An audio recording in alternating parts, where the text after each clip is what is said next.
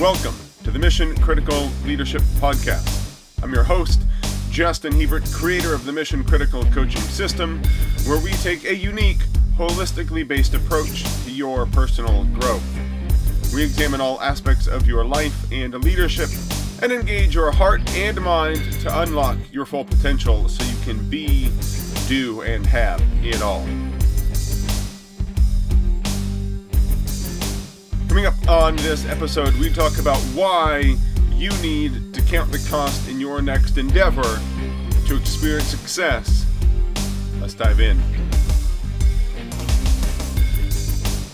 Welcome back, everybody. This is the Mission Critical Coaching Podcast. I am your host, Justin Hiebert, and I am so excited to have you back for this next episode. Reminder wherever you're catching this, we are on all platforms. So if you are on Facebook, go ahead, give us a like and subscribe. Turn on those bell notifications if you're catching this in Apple iTunes or your podcast listening of choice. Make sure you subscribe and go ahead and leave us a review. But the important thing, let's get into today's episode. I don't want to waste any time. We need to count the cost. So let's take a quick quiz to get us started. What do these three men have in common Jesus, Benjamin Franklin, Dwight D. Eisenhower. Now, maybe lots of things, but one in importance and one in particular stands out to me today, and it is the focus of our conversation. All three gave us an insight about what it means to count the cost. Jesus once, when he was addressing the crowds and, the, and as people started to gather around him and respond to his message, the Bible actually tells us that Jesus turned to many of them and said, You need to count the cost. You can't go to war without knowing how many troops you have and how many troops the enemy has. You can't create a new building or a statue if you don't know how much money it's going to cost, the amount of resources that it has. And, and then he says, and he, you can't follow me, you can't do all of the things that I'm telling you you need to do if you're not willing to give up something. If you don't know the cost, you can't follow me. Similarly, Benjamin Franklin, on the eve of the signing of the Declaration of Independence as the founding fathers of America are debating what to do about the British problem, he says this. He says, Gentlemen, indeed, we must all hang together, or most assuredly, we will all hang separately.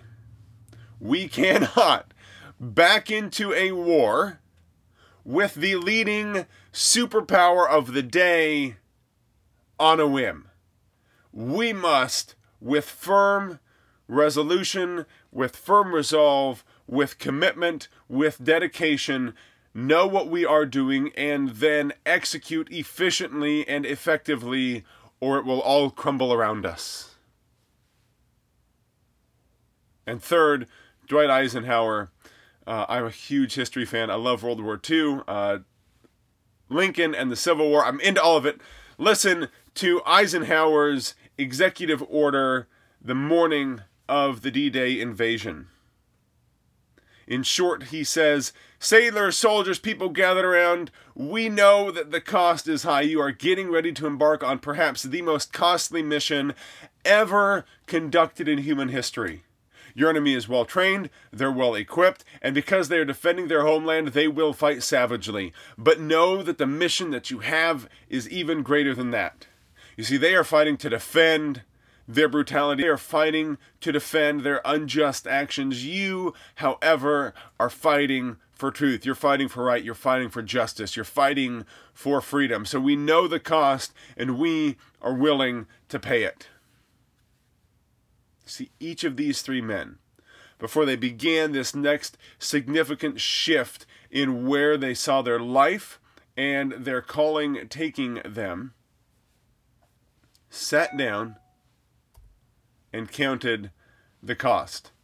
And the truth is, we could look at great stories throughout history and see that people have done the same throughout the ages. Noah sat down and counted the cost of building the ark. How much is it going to cost me? What's the ridicule going to be? Characters throughout sacred scriptures of all walks of faith have relayed the stories of what it means to actually do the things that they are asking their followers to do.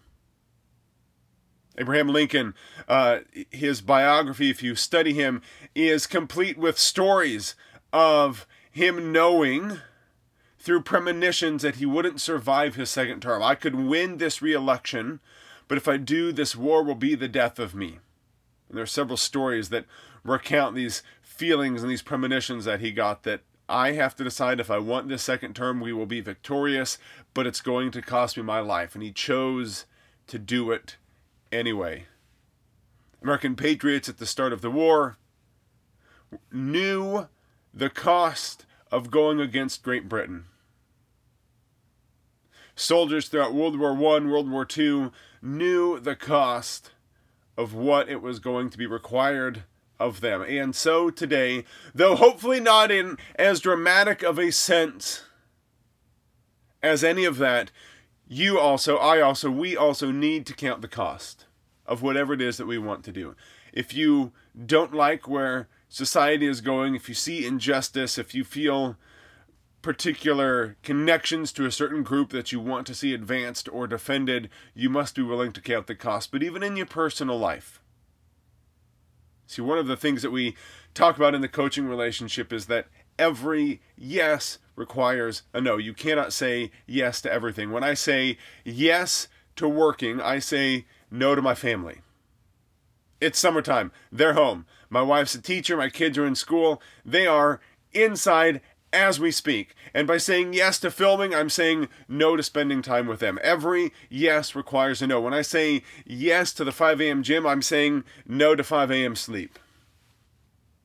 When I say yes to one client, I'm saying no to another. When I say yes to a bad habit, I'm saying no to a good habit. Everything we do, every choice that we make, every yes that we say requires that we need to to know what the no is. We must be willing to count the cost. Now, how do we know in whatever venture we want to take that we've counted the cost? I want to give you five ways for you to count the cost to make sure you are ready for that next venture. Whether you are passionate about starting a business, growing your family, fixing a societal injustice, engaging your community, whatever it is, how do you know when you're ready? Look at these five steps. So, first, number one, you have to count the people. If every yes requires a no, if you have to count the cost, who are the people that need to be involved? Maybe that's people on your team, maybe that's the people in your life, but sit down and examine. When I work late nights, I have to sacrifice somewhere. So, what's the plan for the people in my life to make sure that I still have the time allotted for those significant relations, those significant relationships and investments? We cannot do any mission or journey by ourselves. As that old African proverb says, if you want to go fast, go alone, but if you want to go far, go with others. Count first the people that you need in your life to make sure your journey is a success. Figure out how, in the process of saying yes to this new venture, you continue to say yes to them. It might make some other areas of your schedule need to change. You might need to fix a few things. It might need to modify your weekend, and you'll eventually have to say no to something, but you can't do this journey without people. So count the cost of people first. Second, count the places. One of these significant decisions that my wife and I made years ago was to live near family. We knew, having not grown up particularly, at least geographically close, to any of our grandparents that we wanted our kids to know their grandparents really well. And so that meant we said no to lots of places and lots of opportunities so that we could say yes to those, however fewer they might be, to opportunities that were near family. So we said yes to certain places and no to a whole lot of others. And we said no to some pretty amazing opportunities because they didn't honor that value. We counted the cost of we could pursue this job, we could pursue this interest, we could pursue this money, but that meant saying no to our family, to the places we wanted to live, the kind of lifestyle we wanted to have. So we counted the cost of people and then of places so that we knew where we could invest. And then once we made that choice, we intentionally invested into those locations.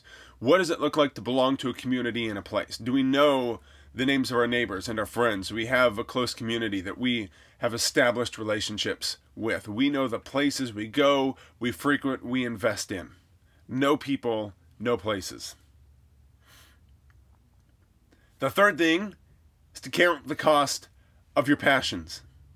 We all have a huge variety of things we're interested in, but the more we say yes to, the less we can perfect any of them.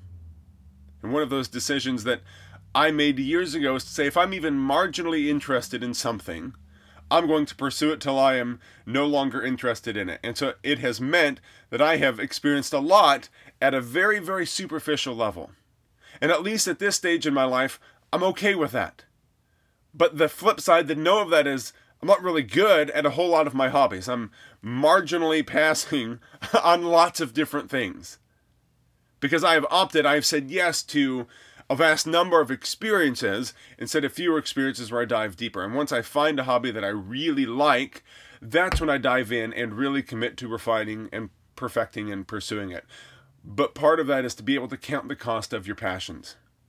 Do you have one, two, three that you really want to be invested in, or do you want to experience a wide variety and then begin a refinement process? Every yes that you say has to say a no. Every time you say yes to a new hobby, you're saying no to an old one. Every time you say yes to a new hobby, maybe it makes you reevaluate the people and the places. But take the time to count the cost so that you know where your people are, where your places are, and where your passions are. Number four, to count the cost of your time. This is where we really start to see that we have to make some decisions.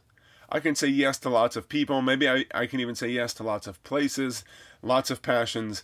I can't say yes to lots of things in my time. Once time leaves us, it is gone forever. I can always make more money. I can't make more time. So, what does it mean to count the cost of time? I want to start a business. That means that I'm going to have to set aside one hour, two hour, three hours in the evening. That's going to necessitate where my family gets their time. I don't want to sacrifice my family time, so I'm going to work in the evenings, and that means I need to shift my family time somewhere else. So, what am I going to give up? Golfing with the buddies on the weekend, that one extra vacation time, that holiday time, whatever it is, once you say yes to an endeavor, you have to say no somewhere. So count the cost of your people, your places, your passions, but also of your time. You cannot do it all. By the time you start to account for your own health, your need for sleep, exercise, good nutritious food, you only have 24 hours in a day and it starts to get really tight really quickly. So count the cost of your time. I want to invest in this new passion. I want to start this nonprofit. I want to begin this business. Then sit down and count out the time that it will take to make it an effective pursuit of your time. Block it out. Say yes to that time commitment. But realize what you have to say no to so you don't end up disgruntled and angry and bitter. And then finally, you have to say yes to resources. What are the resources you need to make your mission successful, to make your business grow, to make your nonprofit start up, to make your social justice plan a reality, to invest back into your community? That just as we can't do it by ourselves, that's why we started with this idea of people you can't do it by yourself in terms of resources. Maybe you need access to money. Maybe you need access to other people's insights or wisdom. Maybe you need other connections. But what are the resources that you need? Saying yes to those resources, counting the cost of those resources, helps us know how to say no to the distractions. This is really that distinction between the good and the great. There are lots of good things that you can do and lots of good places that you can spend your time, but that is different than saying wholeheartedly yes and passionately pursuing the greatness that's around you and inside of you. There's a difference between saying yes to lots of little good things and one ultimate great thing that you have been called and created for. knowing those resources, knowing what you're after, knowing what that cost is, is the only thing that will allow you to complete the mission that you have been given. That divine calling, that divine spark that is inside of you, only becomes completed when you know the people, the places, the passions, the time, and the resources that you need to make your mission successful. So whatever it is, whatever it is that you have been called to, I want you to pursue that with all of your passion. Just like Jesus, just like Benjamin Franklin, just like Dwight Eisenhower, and just like countless other men and women before us that knew that they were called to something different, knew that they were called to be a world changer, knew that inside of them was a burning passion that they had to see through to completion. They sat down and they counted the cost, and you need to do the same.